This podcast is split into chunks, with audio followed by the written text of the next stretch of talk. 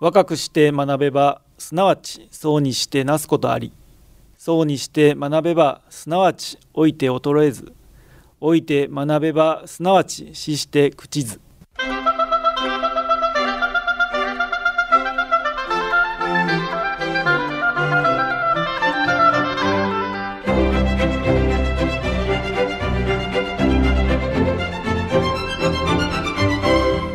兵庫ラジオカレッジ。今朝の川柳。生きてます。泣いて笑ってときめいて。生きてます。泣いて笑ってときめいて。大西八千代。生きているという実感をこの3つの感情でとても鮮やかに表現されています。泣いて笑ってだけでは物足りない。いつまでも何かにそして誰かにときめいていたいものですね。さて今朝の兵庫ラジオカレッジは公益財団法人日本漢字能力検定協会現代語研究室室長佐竹秀夫さんのご出演で近頃のおかしな日本語を考えるをお届けします。今朝の講座は本科生の往復課題番組です。本科生の皆さんは講座を聞いて感じたことを往復はがきにまとめ事務局まで提出してください。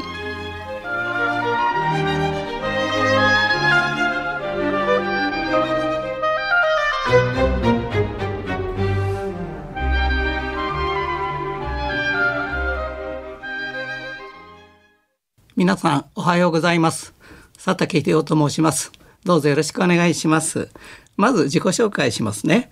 えー、私は今日本漢字能力検定協会あの漢検で有名な、えー、漢字能力検定協会というところにいるんですがあの残念ながら漢検にはこう関わっておりませんで、えー、私が担当していますのは文章検定というのがあります。で実は漢検ではその漢検以外に文章の検定もしてまして、えー、そちらにをやっております。まああのどなたでも受験できますのでよろしければチャレンジしてみてください。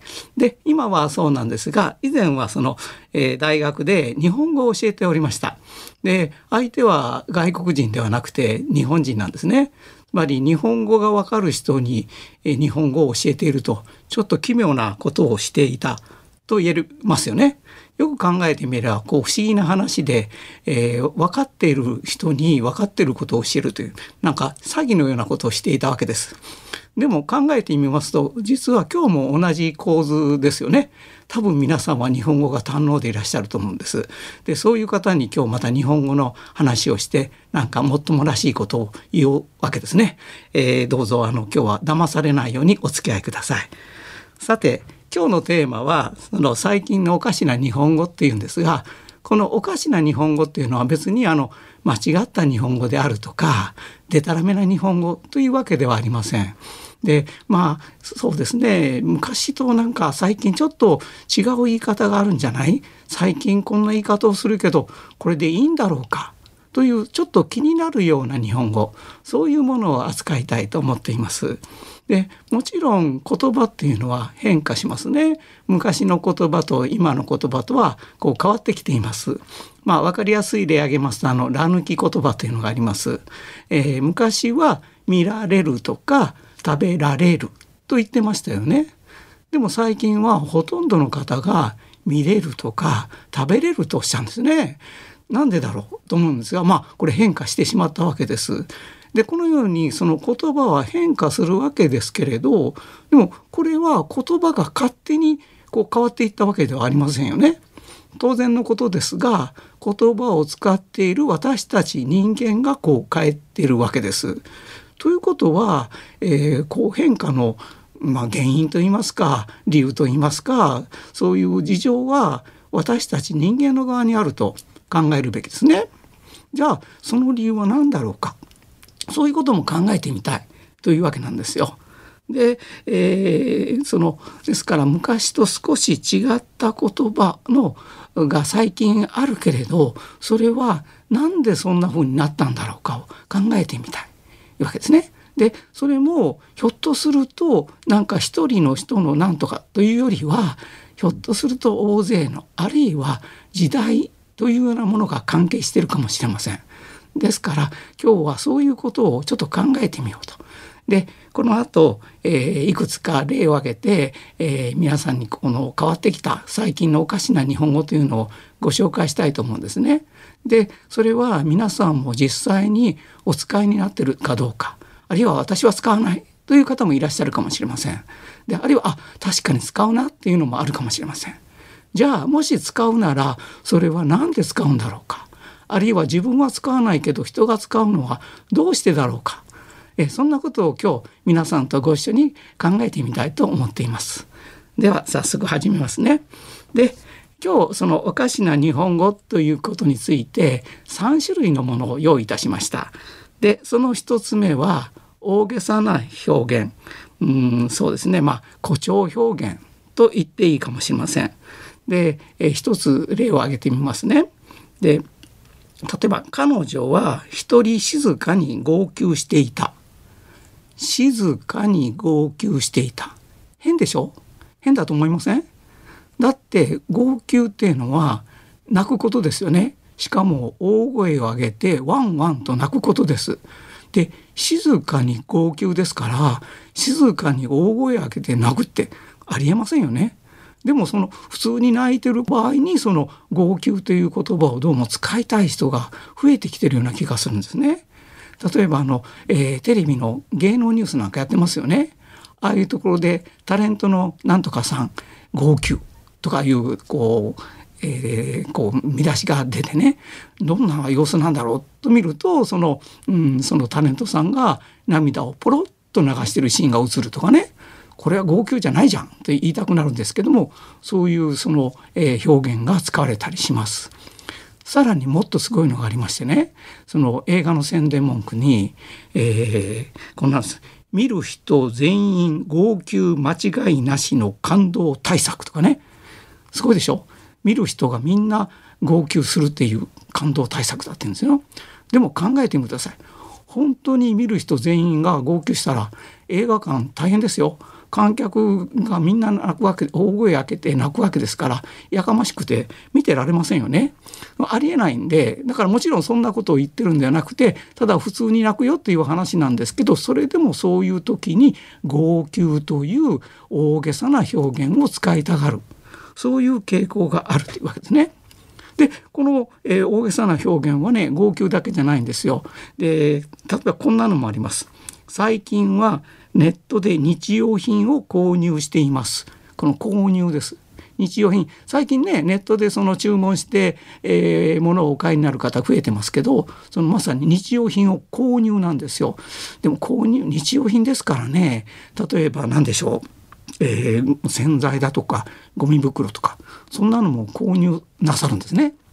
私はやっぱりちょっと言えなくてやっぱり買いますですよね。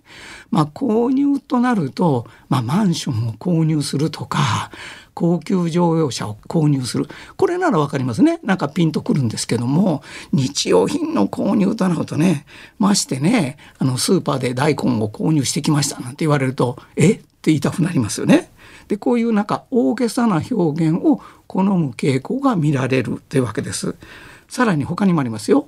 料理番組なんか見ててこの、えー、料理の作り方を説明しているシーンでねさて皆さんここで塩コショウを投入してくださいって投入ってあの投げ入れると書くやつですね。で普通塩コショウは入れるでいいじゃないですか。なんで塩コショウを投入するんでしょうかね。これもやっぱり大げさでしょ。さらにあのグルメ番組ではこう食通なる人が出てきましてね私は毎日一食はラーメンを食していますってラーメン食べてるでいいじゃない。なんでラーメンを食するって言うのっていう気持ちになるんですけどもでもなんかこういう食するにしろね豆乳にしろ購入にしろ号泣にしろねみんな大げさな表現を言うことがなんか最近こう流行りなわけです。でもこれなんでそうなんだろうかね問題は。よくわかりません。でもまあ、考えられるのはそう言っていいんだという気持ちをみんな持ってるということなんですね。だからちょっと泣いてても号泣でいいんだと。でその調味料を入れるのも豆乳でいいんだよ。みんなが言ってるからこれでいいんじゃないというそういう気分がどうも感じられてなりません。これが一つ目のお話でした。で、えー、2つ目は、えー、断定しない表現っていうのを、うん、ご紹介しますね。で、えー、最近ねテレビ見ているとあのインタビューって結構多いんですよ。例えばあのスポーツなんかのね、えー、後でその活躍した選手その試合で活躍し活躍した人にあのヒーローインタビューとかありますよね。それからなんか、えー、事件が起こったりなんか問題が起こった時に一般の人にこうインタビューするいわゆるあの街頭インタビューのようなものとかねでもちろんあの専門の方に専門の話を聞くというそういうのもありますね。そういうところであの出てくるものなんですけどね、えー、こういうのなんです。例えばあの、えー、そうですね野球であの、えー、強いあの選手バッターがこう敬遠されちゃうなんて時があってね問題になることがあるじゃないですか。例えば今だとね大谷選手なんかがしょっちゅう敬遠されてますよね。でそういうのに対してあのこうインタビューでこう言ってる人がいるんですね。正々堂々と戦ってほしかったかなと思いますって言うんですよ。よく聞いてください。正々堂々と戦ってほしかったと思いますじゃないんですよ。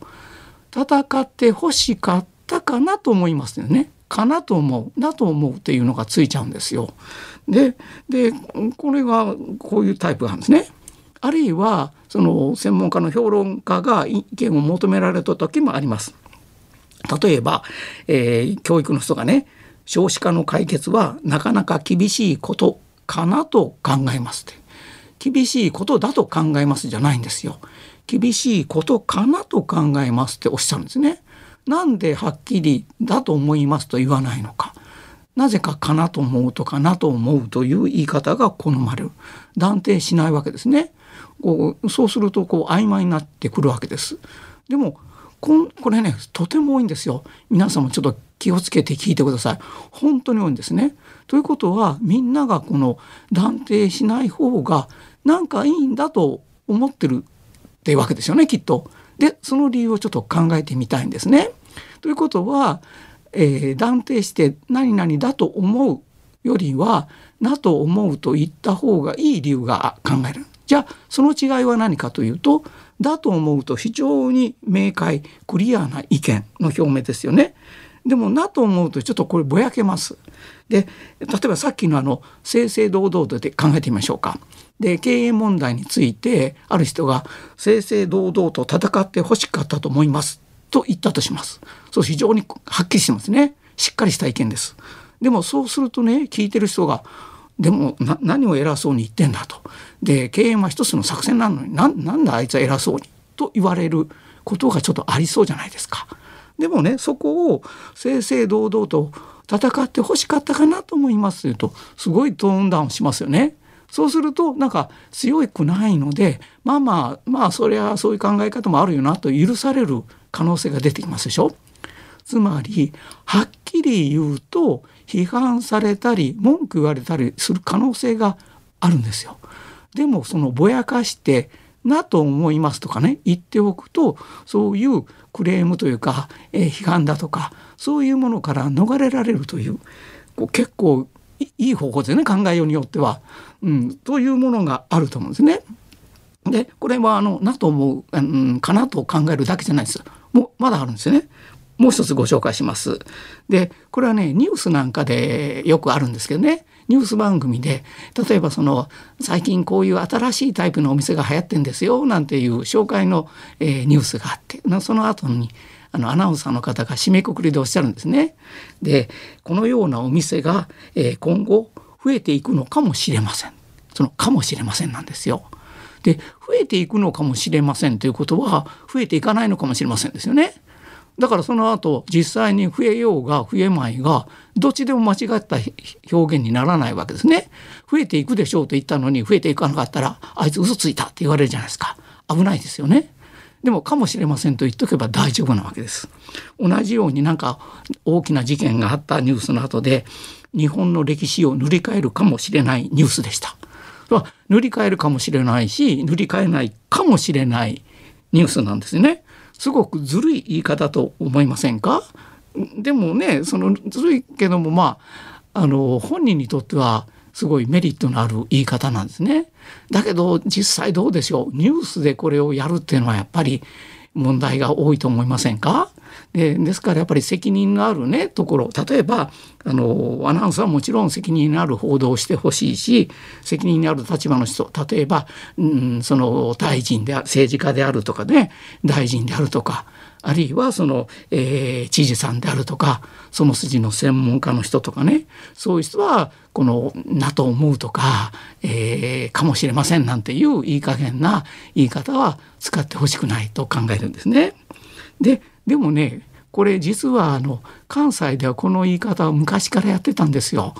で皆さんもひょいや多分使ってらっしゃると思うんですけどあの「よう知らんけど」というやつお使いになりませんか？例えばこれもねあの意見を求められて「あんな大臣は当然辞めるべきやよう知らんけど」っていうわけですね。であんな大臣は当然辞めるべきやってすごいはっきりした意見ですからここまで言えばすごい明快な意見ですね。でもよう知らんけどつけた途端にもうぐちゃぐちゃになって何言ってんのかよく分かんない本当にやめるべきなのかやめるべきでないのか曖昧にすることができるわけですね。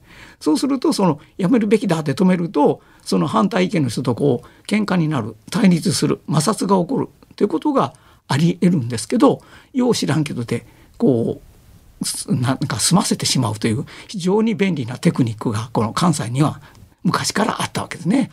ですからこういうあの、えー、こう曖昧に済ませてこうなんか人間関係うまくやるっていう関西流のこう、えー、表現の仕方がねどうもあの今やその日本全国に広がってきた拡大してきたのかもしれません。というのがこれが2つ目でした。で、えー、次は3つ目です。3つ目は理屈に合わない表現っていうですね。例えばあの昔の同級生2人が出会ったシーンを連想してください。久しぶりに2人が会いました。で、えー、言います。君と会うのはいつぶりかな？小学校ぶりやね。このいつぶり小学校ぶり。変でしょ？変だけどこういう表現があるんですね。普通なんとかぶりのなんとかはやっぱり3日ぶりとか10年ぶりとかいうように3日とか10年とかそういうある長さの期間を表す言葉が入るんですね。でもいつぶりのいつとか小学校ぶりの小学校ってその長さとか期間では関係ありませんよね。だから理屈に合わないんですよ。理屈に合わないんだけどその理屈に合わないことを気にしないで喋っているそういう人が増えてきたというわけです。でさらにもう一つご紹介しますね。これはね人にお願いする時の言葉なんです。これはねこれも皆さん使ってらっしゃる可能性が高いんですが例えばボールペンを借りるシーンを連想してください。皆さん何とおっしゃいます？例えば「すみませんボールペンをこの後です」どうでしょう？で今はねボールペンを貸してもらっていいですか？って言うんですよ。変じゃないですか？貸してもらっていいですか？貸してくださいじゃないんですよ。貸してもらっていいかって質問してるんですね。頼んでるというより質問じゃないですか。貸してもらうことがいいのか悪いのかを聞いてるだけなんですよ。これも頼みじゃなくて質問なんで理屈に合わないんですよね。理屈に合ってないけれどもでもこういう言い方が今流行りと言いますかこれ本当にたくさんあるんですよ。でしかもねちょっとすごいのがこの「してもらっていいですか?」という言い方がすごく丁寧だと思ってる節がどうやらありそうなんですね。で昔こんな言い方しませんでしたよね。例えばボールペンだったら「えー、貸してくださいませんか?」とか「貸していただけますか?」って頼んでましたよね。でこの「貸してくださいませんか?」だと「貸してくださる」というねその尊敬語も使ってますし「ませんか」の「ます」の丁寧語もつまり尊敬語も丁寧語も使ったすごくあのきちんとした敬語表現なんですね。で、えー、貸していただけますかも同じです。貸していただくという謙譲語と貸していただけますのますという丁寧語と2つの敬語形式を使った丁寧な言葉遣いだったんですよ。でねじゃあ貸してもらっていいですかどうかっていうとこれ敬語あんまり出てこないんですよ。貸してもらう。これ敬語じゃありません。もらっていい。敬語じゃありません。もらっていいです。これだけなんですよ。ですという丁寧語だけなんですよね。だから敬語という丁寧さという点からしても昔に比べてすごく、えー、簡素と言いますかちょっと失礼な言い方だと思うんですけどね。でも多くの人はこれを丁寧な表現だとどうも思ってるらしいんです。ちょっと変な話なんですけどね。でも本当にこれ多いんですよ。なんでこれこういう表現をするんだろうか？というと考えてみるとねどうもこれこういう言い方そのしてもらっていいですか？という言い方がこれがいいんだ。こういう言い方でいいんだ。これ大丈夫だと。つまりみんなが言ってるから大丈夫なんだよ。というふうに思ってる。そういうようにどうも私のあの観察ではねこう考えられるというわけですね。で、えー、ここまでその今日は3つのお話ですね。その大げさな表現とか断定しない表現とか理屈に合わない表現。この3つをご紹介してきました。で例えばその大げさな表現あの号泣だとかね、えー、買うと言わずに購入する、えー、入れると言わずに投入するのような大げさな表現。そこではねそういう大げさな表現であってちょっとずれてるなと思うけれどもそこに何の違和感を持つ持たないでみんなが使っているという感覚がどうもあるってことが分かりました。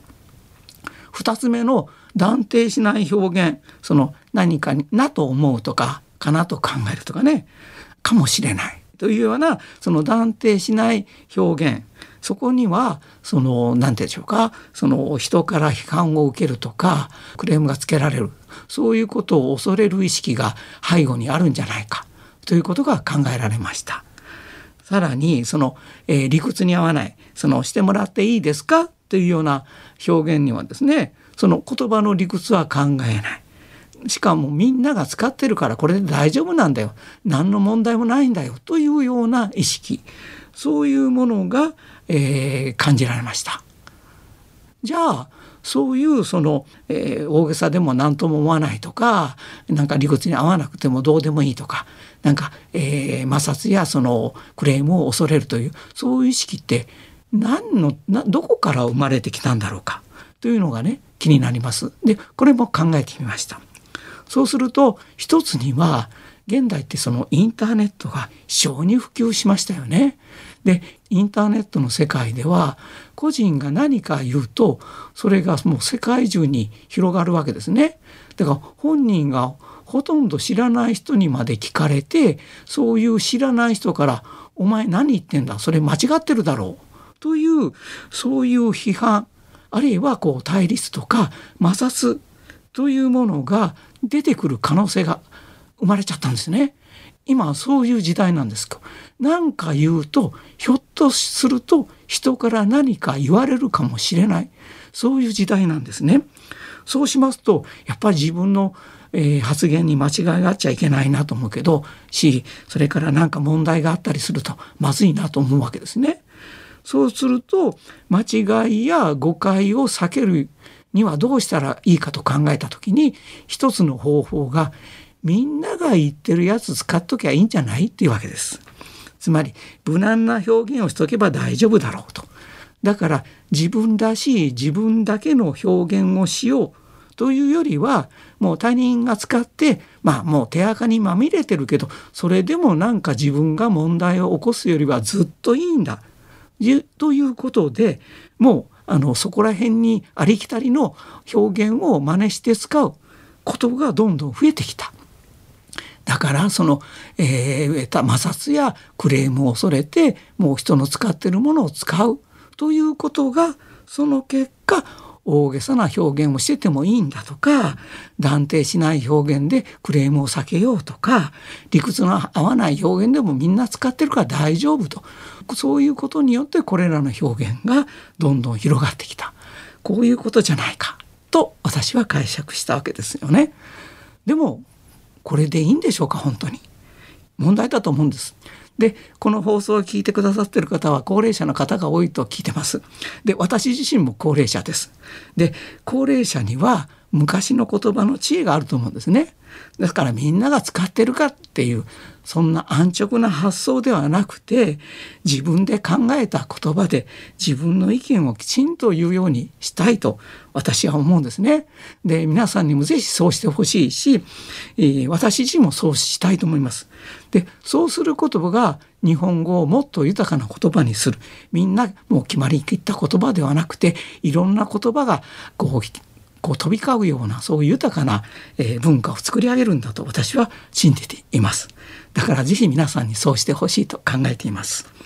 そして最後にもう一つ皆さんにお勧めしたいことがあります。それはおかしな言葉探しです。今日私がお話ししたのがまさにおかしな言葉探しなんですね。これを皆さんにお勧めしたい。だから普段見てあの聞いてらっしゃる見てらっしゃるラジオテレビのニュースの言葉だとかインタビューのお答えとかドラマのセリフに注意してほしいんですよ。そこであれ？これ変な言葉だな？って引っかかった時自分だったらどう言うだろう？昔からこんなこと言ってたかしら？なんか違うよね？もし違うならなんでこんな違いがあるんだろうか？この違いにどんな意味があるんだろうか？それを考えてほしいんですよ。の間違ってるとか非難する。そんなことはどうでもいいんです。そんなことはしなくていいんですね。なんでこういう言い方を皆さんするんだろうな。他の人はするんだろうな。自分とはちょっと違うなということを考えてほしいんですね。ででこうしますとねどうしても私たち高齢者はねその頭の働きが衰えてきますからその予防に絶対これなると思うんですよ。そしてこの人のことを一生懸命なんでこういうふうに言うのかなと考えてあげるのでね何よりも心の優しい人になれると思うんです。そういう意味で是非おかしな言葉探しというのを試してほしいんです。ですから最後におかしな言葉探しを試してもらっていいですか？どうもありがとうございました。今朝は最近のおかしな日本語と題して佐竹秀夫さんにお話を願いました。私自身長い間ラジオというメディアの中で仕事をしていましたので大変興味深く聞かせていただきました。先生のおっしゃっていたら抜き言葉はすっかり定着してしまったようです。見られるを見れる食べられるを食べれると言ってしまいますよね。お茶をもらっていいですか？も嫌いな言葉です。第1回あるいは1回目を第1回目というのも間違い言葉ですね。まあ、いずれにしても時代とともに言葉も変わっていくと考えるのがいいのかもしれません。私もこれまで以上に言葉に敏感な気持ちを持ち続けたいと思います。